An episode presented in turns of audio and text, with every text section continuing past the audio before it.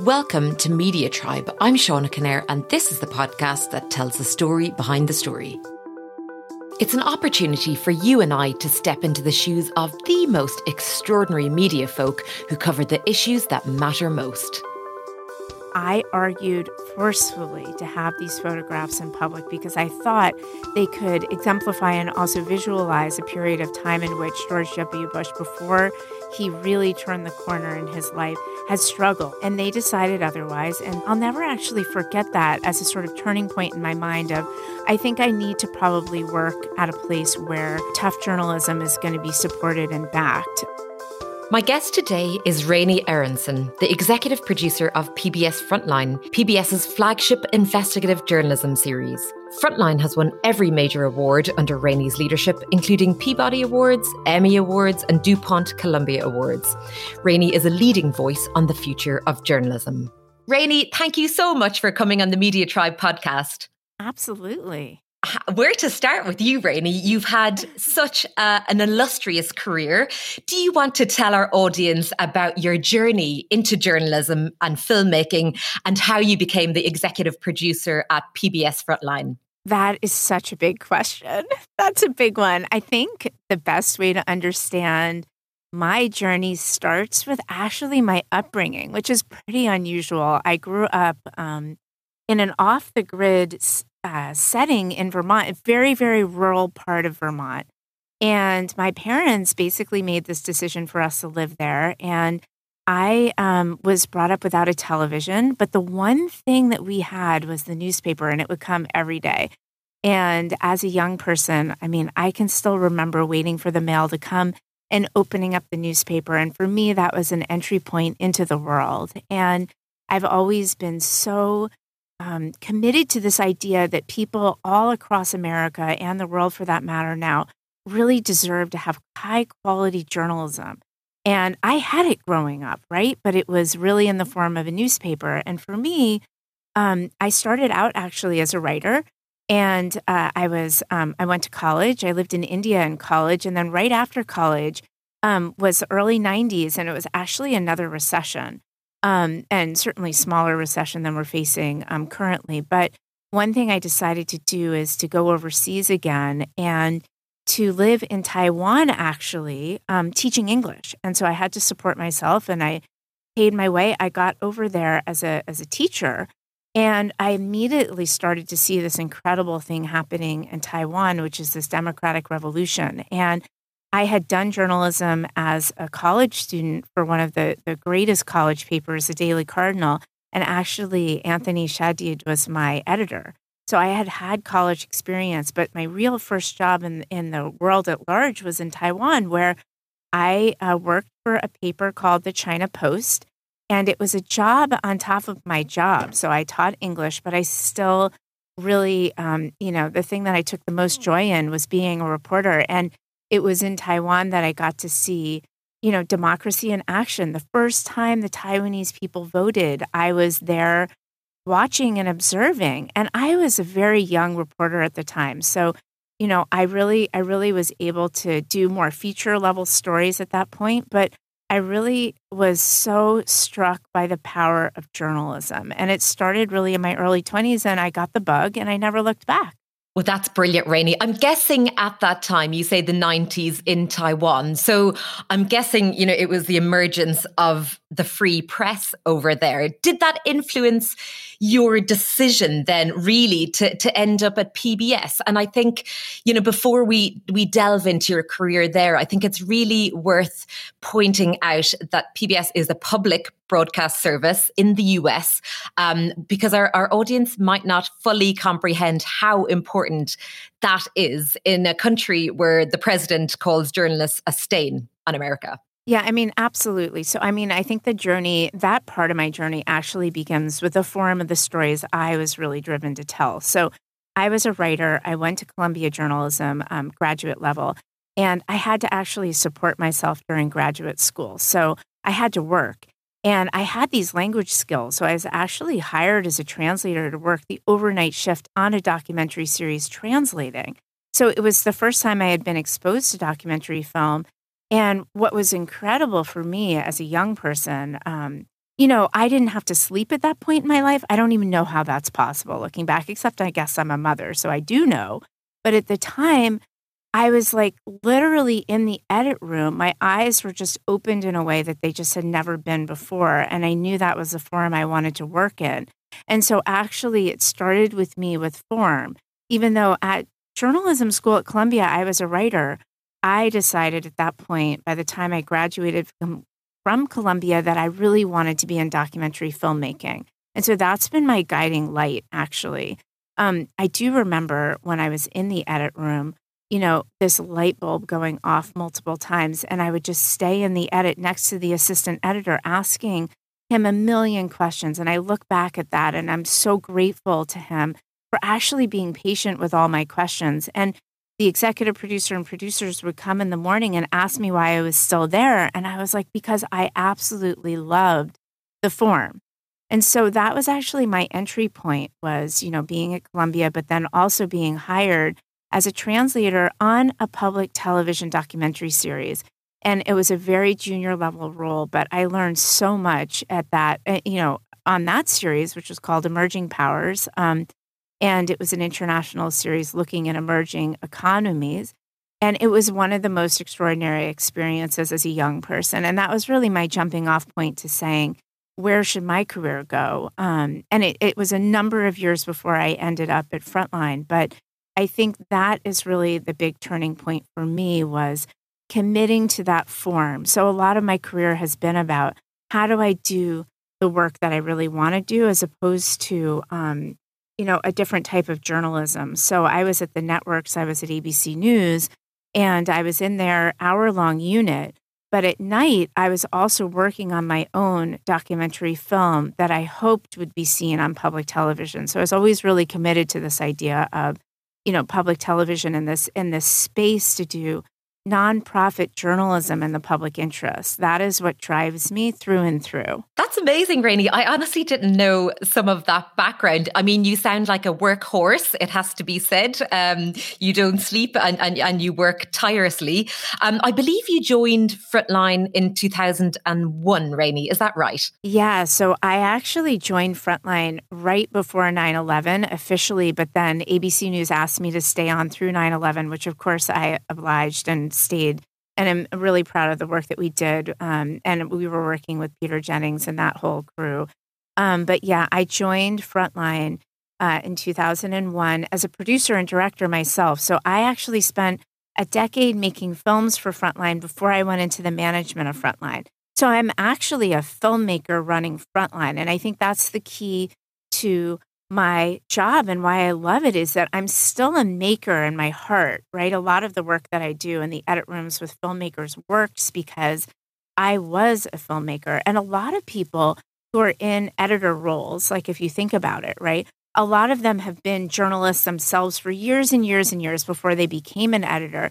And the same is true for the tradition at Frontline. Like my job is contingent upon me knowing how to make a film taking a film apart and making it better. And and I had a whole decade of working with Frontline before I came into the management. So I worked with David Fanning, Lou Wiley, you know, the the people who ran Frontline before me were my executive producer and executive editors. Those are the people that helped me make films. And so it's a tradition that I think served me well as making my actual films before going um, into the role of, of then, you know, managing and helping um, others. Well, I think that's really important, Raney, as well, because you really understand the pressure that filmmakers are under, you know, the stresses that come with it. And do you see your role as protecting big, important journalism at Frontline?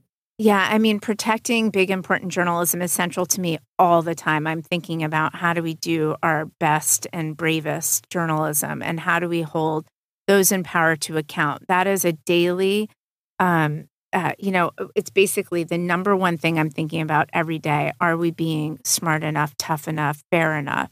Um, and those that trifecta is really what drives me as a person. Is you know, how do we tell these stories? But how are we fair?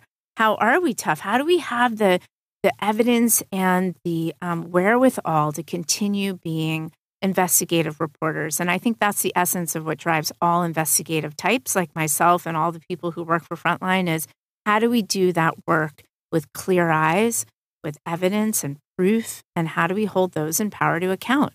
And we're given that space at Frontline to do that day after day after day.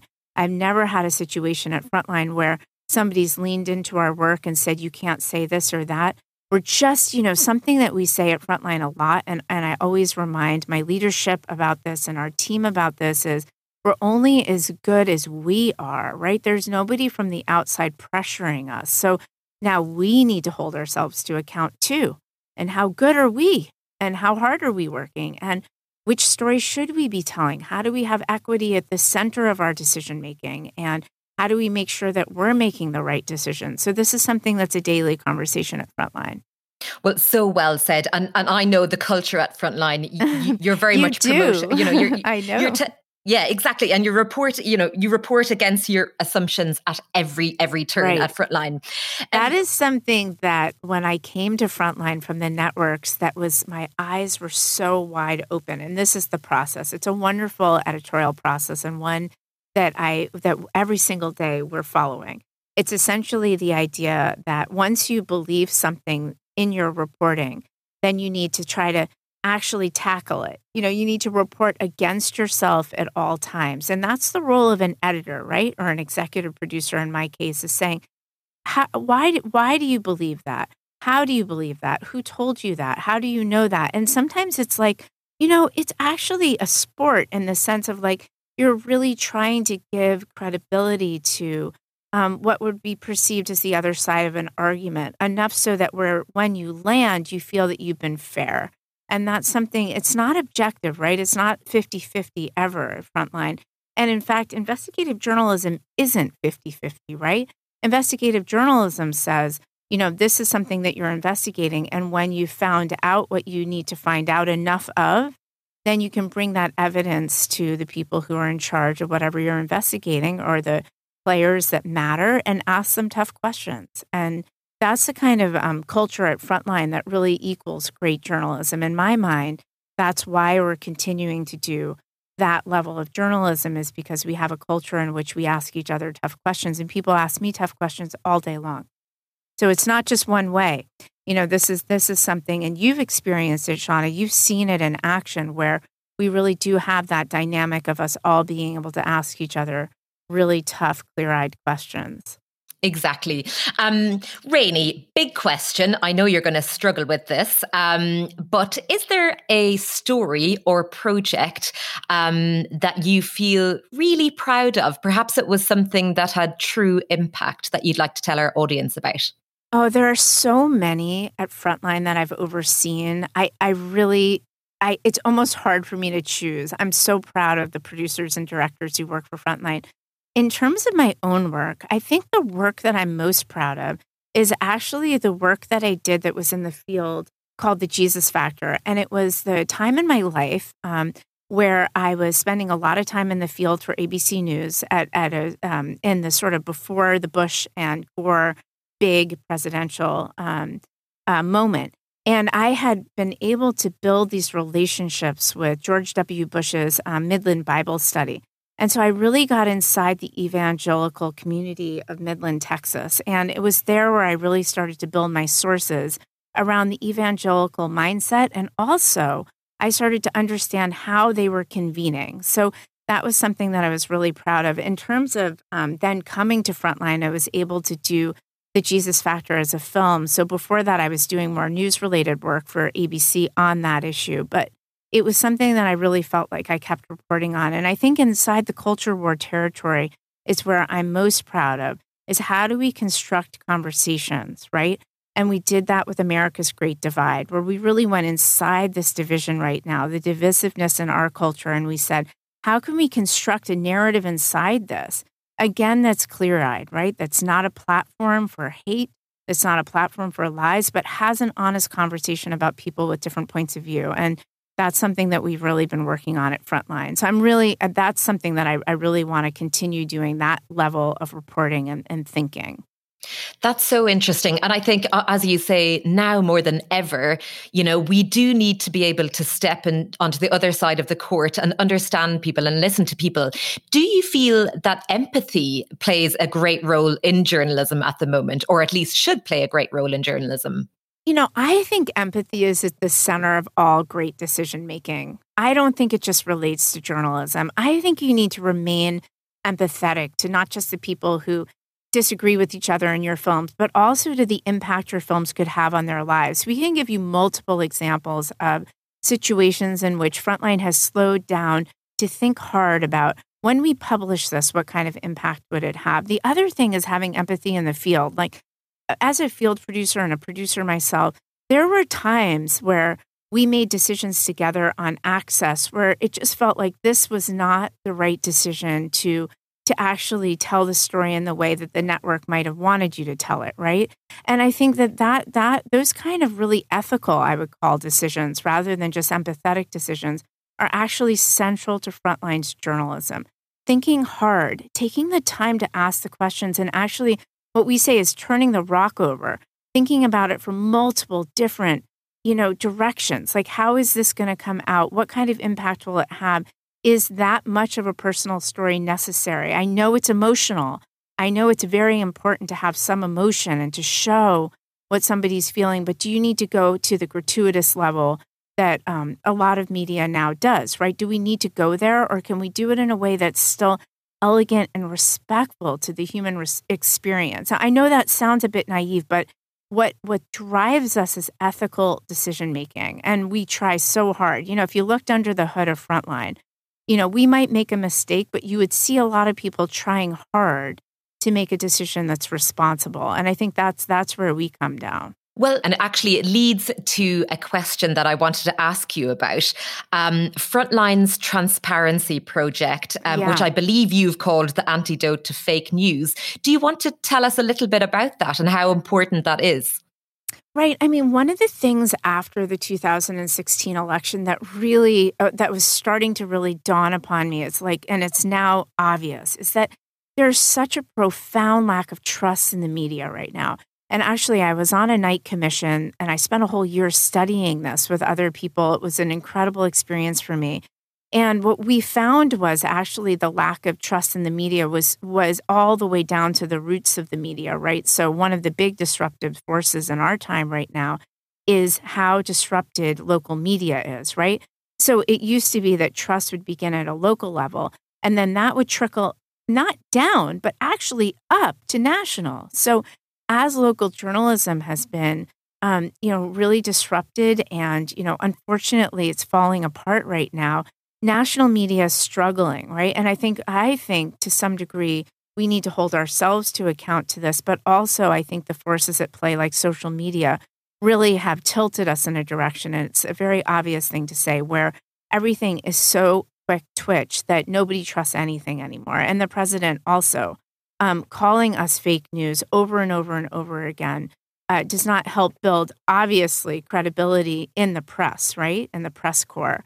So, what I decided to do, and Phil Bennett and Andrew Metz and others of us at the table, Sarah Childress, we put our heads together to say, what can we do that's proactive to build trust? And the thing that we have a tradition of at Frontline is publishing our transcripts. And that goes back to 1995, if you can believe it. David Fanning and his team, they wanted to publish transcripts to give people the idea that you could trust Frontline, right? You can look at our absolute like take take off your you know glasses take a look. You can look very closely at frontline right?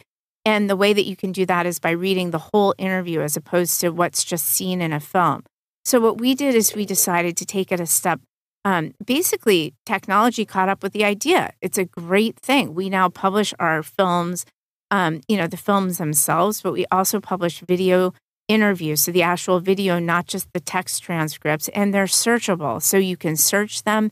You can look for the sync that you saw in the film and you can actually compare it to what was in the actual conversation. And my key to th- the key to this is the idea that we want you to examine us. We want you to come under the hood of Frontline and to ask us tough questions.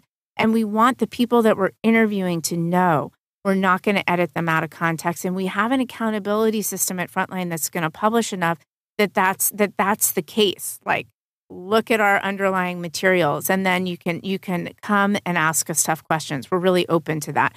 So that's what we do now. We've called it the Frontline Transparency Project.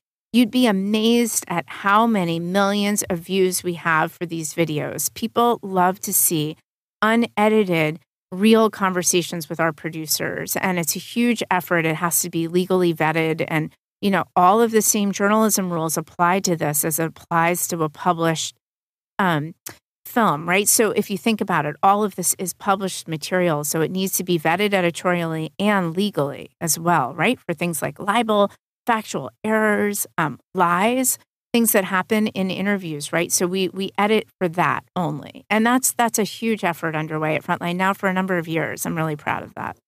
I think it's brilliant. I mean, what you've essentially done is, you know, you've made your source material available exactly. to the audience so they can see you haven't, as you say, Raney, edited people out of context. Your team haven't been subjective in any way. What you see is what you get. So nobody could um, accuse you guys of of being fake news or, or what have you. I mean, certainly that you know what what you do, your actions really can help. But then, of course, there's the social media stratosphere in which things can be taken out of context still. But what we have seen is people really appreciate this effort. I mean, you should see the thousands of comments on these videos thanking us for allowing people to see the underlying materials. And I know as a producer, in the Wayback Machine, my ability to be able to tell someone that I was interviewing, your whole transcript will be online, gave them so much ease to talk to me. You know, it was like instant trust. I could sit down and talk to them because they knew that they weren't going to be taken out of out of context as much as they might trust me personally they everybody distrusts everyone so i think there's a moment in which we're all thinking like oh are we going to be taken out of context? Is the one part of the interview that's really spicy going to be spiced up, even, right? So I think this is what we're trying to do. I think it's brilliant. Um, Raney, I'm going to squeeze one little question in before I get to my last question. Um, of course. Uh, uh, I know because I've had the honor of working with you, but I know you're very big into joint journalism projects. You've worked with, you know, the likes of ProPublica, obviously Channel 4 and the BBC and, and the Financial Times, of course, recently. Um, how important is collaborative journalism in your eyes? Well, I mean, collaboration for Frontline is everything, right? I mean, it was um, before it was really in vogue, we were doing it because I came from, and, and actually, in fact, Frontline's always collaborated, right? Way ahead of itself again.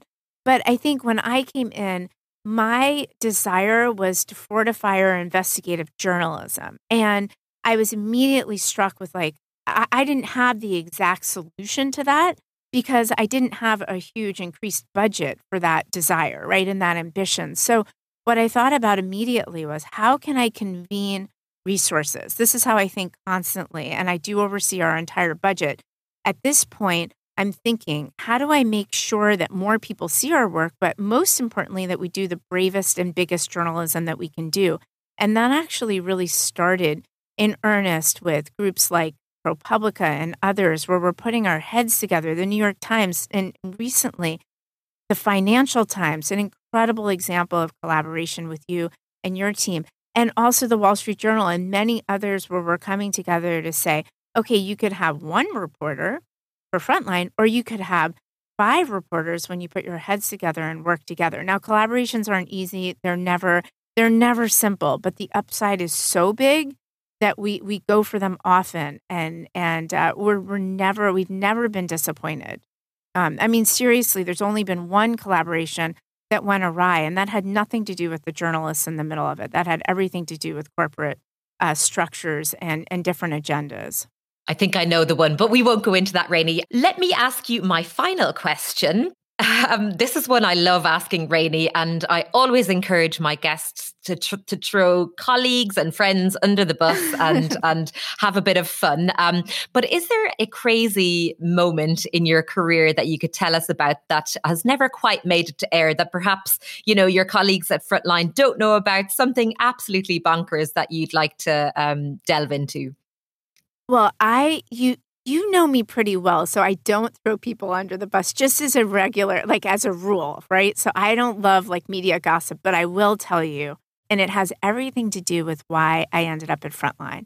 And these were really profound moments for me as a person and also as a journalist, and really helped me understand that I needed to do something different. I needed to find a different place to work in terms of doing journalism. So I had obtained a tranche of photographs of George W. Bush and Laura Bush and um, his friends uh, during the era in which they uh, partied and they drank a lot. And they, uh, you know, the pictures were really vivid. And before we did um, the political uh, documentary for ABC News, um, the management of ABC decided not to use those photographs. And um, there were a lot of reasonings that went into that. But essentially, I was a young producer in a room full of people who were making this decision. And um, I argued forcefully to have these photographs in public because I thought they could exemplify and also visualize a period of time in which George W. Bush, before he really turned the corner in his life, had struggled, right? And I thought it was a really important moment.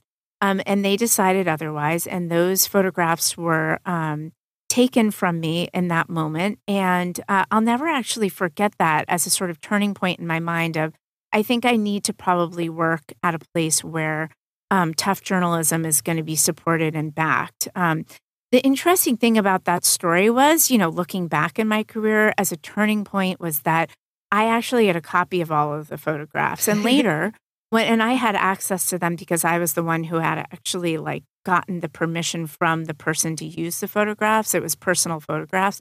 You know, we we actually ended up using them later in a frontline film. So that was something that I've never really shared publicly, but it was a really important moment for me. That is so interesting, Raney. I, I, think, I mean, it sounds like you were just always destined to work in public broadcasting. Just before you go, Raney, um, you know, could you just sum up um, why public broadcasting is so important here in the US? I, I genuinely don't think we can overstate it. And I don't think our British audience and our Irish audience will really grasp how important the work you are doing at Frontline is because we just take public broadcasting for granted. I appreciate that difference actually because I work with British broadcasters all the time. I mean, we have so many collaborations with Channel 4 and the BBC and Arte in France and, you know, just really deep collaborations. So for the United States, you know, I feel like one of the things I always felt, and this goes back to the very early part of my career, is that people across the economic spectrum should have access to high quality journalism, clear eyed, vetted, high quality journalism. If they can't afford a subscription to the New York Times or the Washington Post, they should also have and be privy to really thoughtful, deep journalism like you have on the PBS NewsHour or Nova, for example, or Frontline, of course, right? And I just really believe that the American public needs this. They need to be educated. The other thing is that I've always felt so strongly about is, you know, PBS is actually, you don't need to pay for it as a service, right? You can just turn it on. And in fact, you can just turn it on in, in streaming, um, in the streaming environment as well. So Frontline's in front of the paywall. So you can see and stream all of our films. So we're fully digital at this point, of course, right? But also, if you can't afford cable, let's say, right? You can't afford Netflix. That's why this is so essential to take into account that not everybody can afford to pay for their media, for their high quality media, and that there still needs to be a place for this type of thoughtful, long form journalism that really is in the public interest. And that's why I continue to stay at Frontline, feel inspired to work inside PBS and inside the system that has what I believe is equity at the center. And that's something that I care deeply about. Brilliant, Raney. Well, so well said. And thank you so much for coming on the Media Tribe podcast. Thank you for having me. Always a pleasure to chat, Raney. Thank you so much. If you liked what you heard on this episode of Media Tribe, tune in next week as I'll be dropping new shows every week with all sorts of legendary folk from the industry. And if you could leave me a review and rating, that would be really appreciated. Also, get in touch on social media at Shauna on Twitter or at Shauna Kinnair on Instagram, and feel free to suggest new guests. Right, that's it. Until next week, see you then.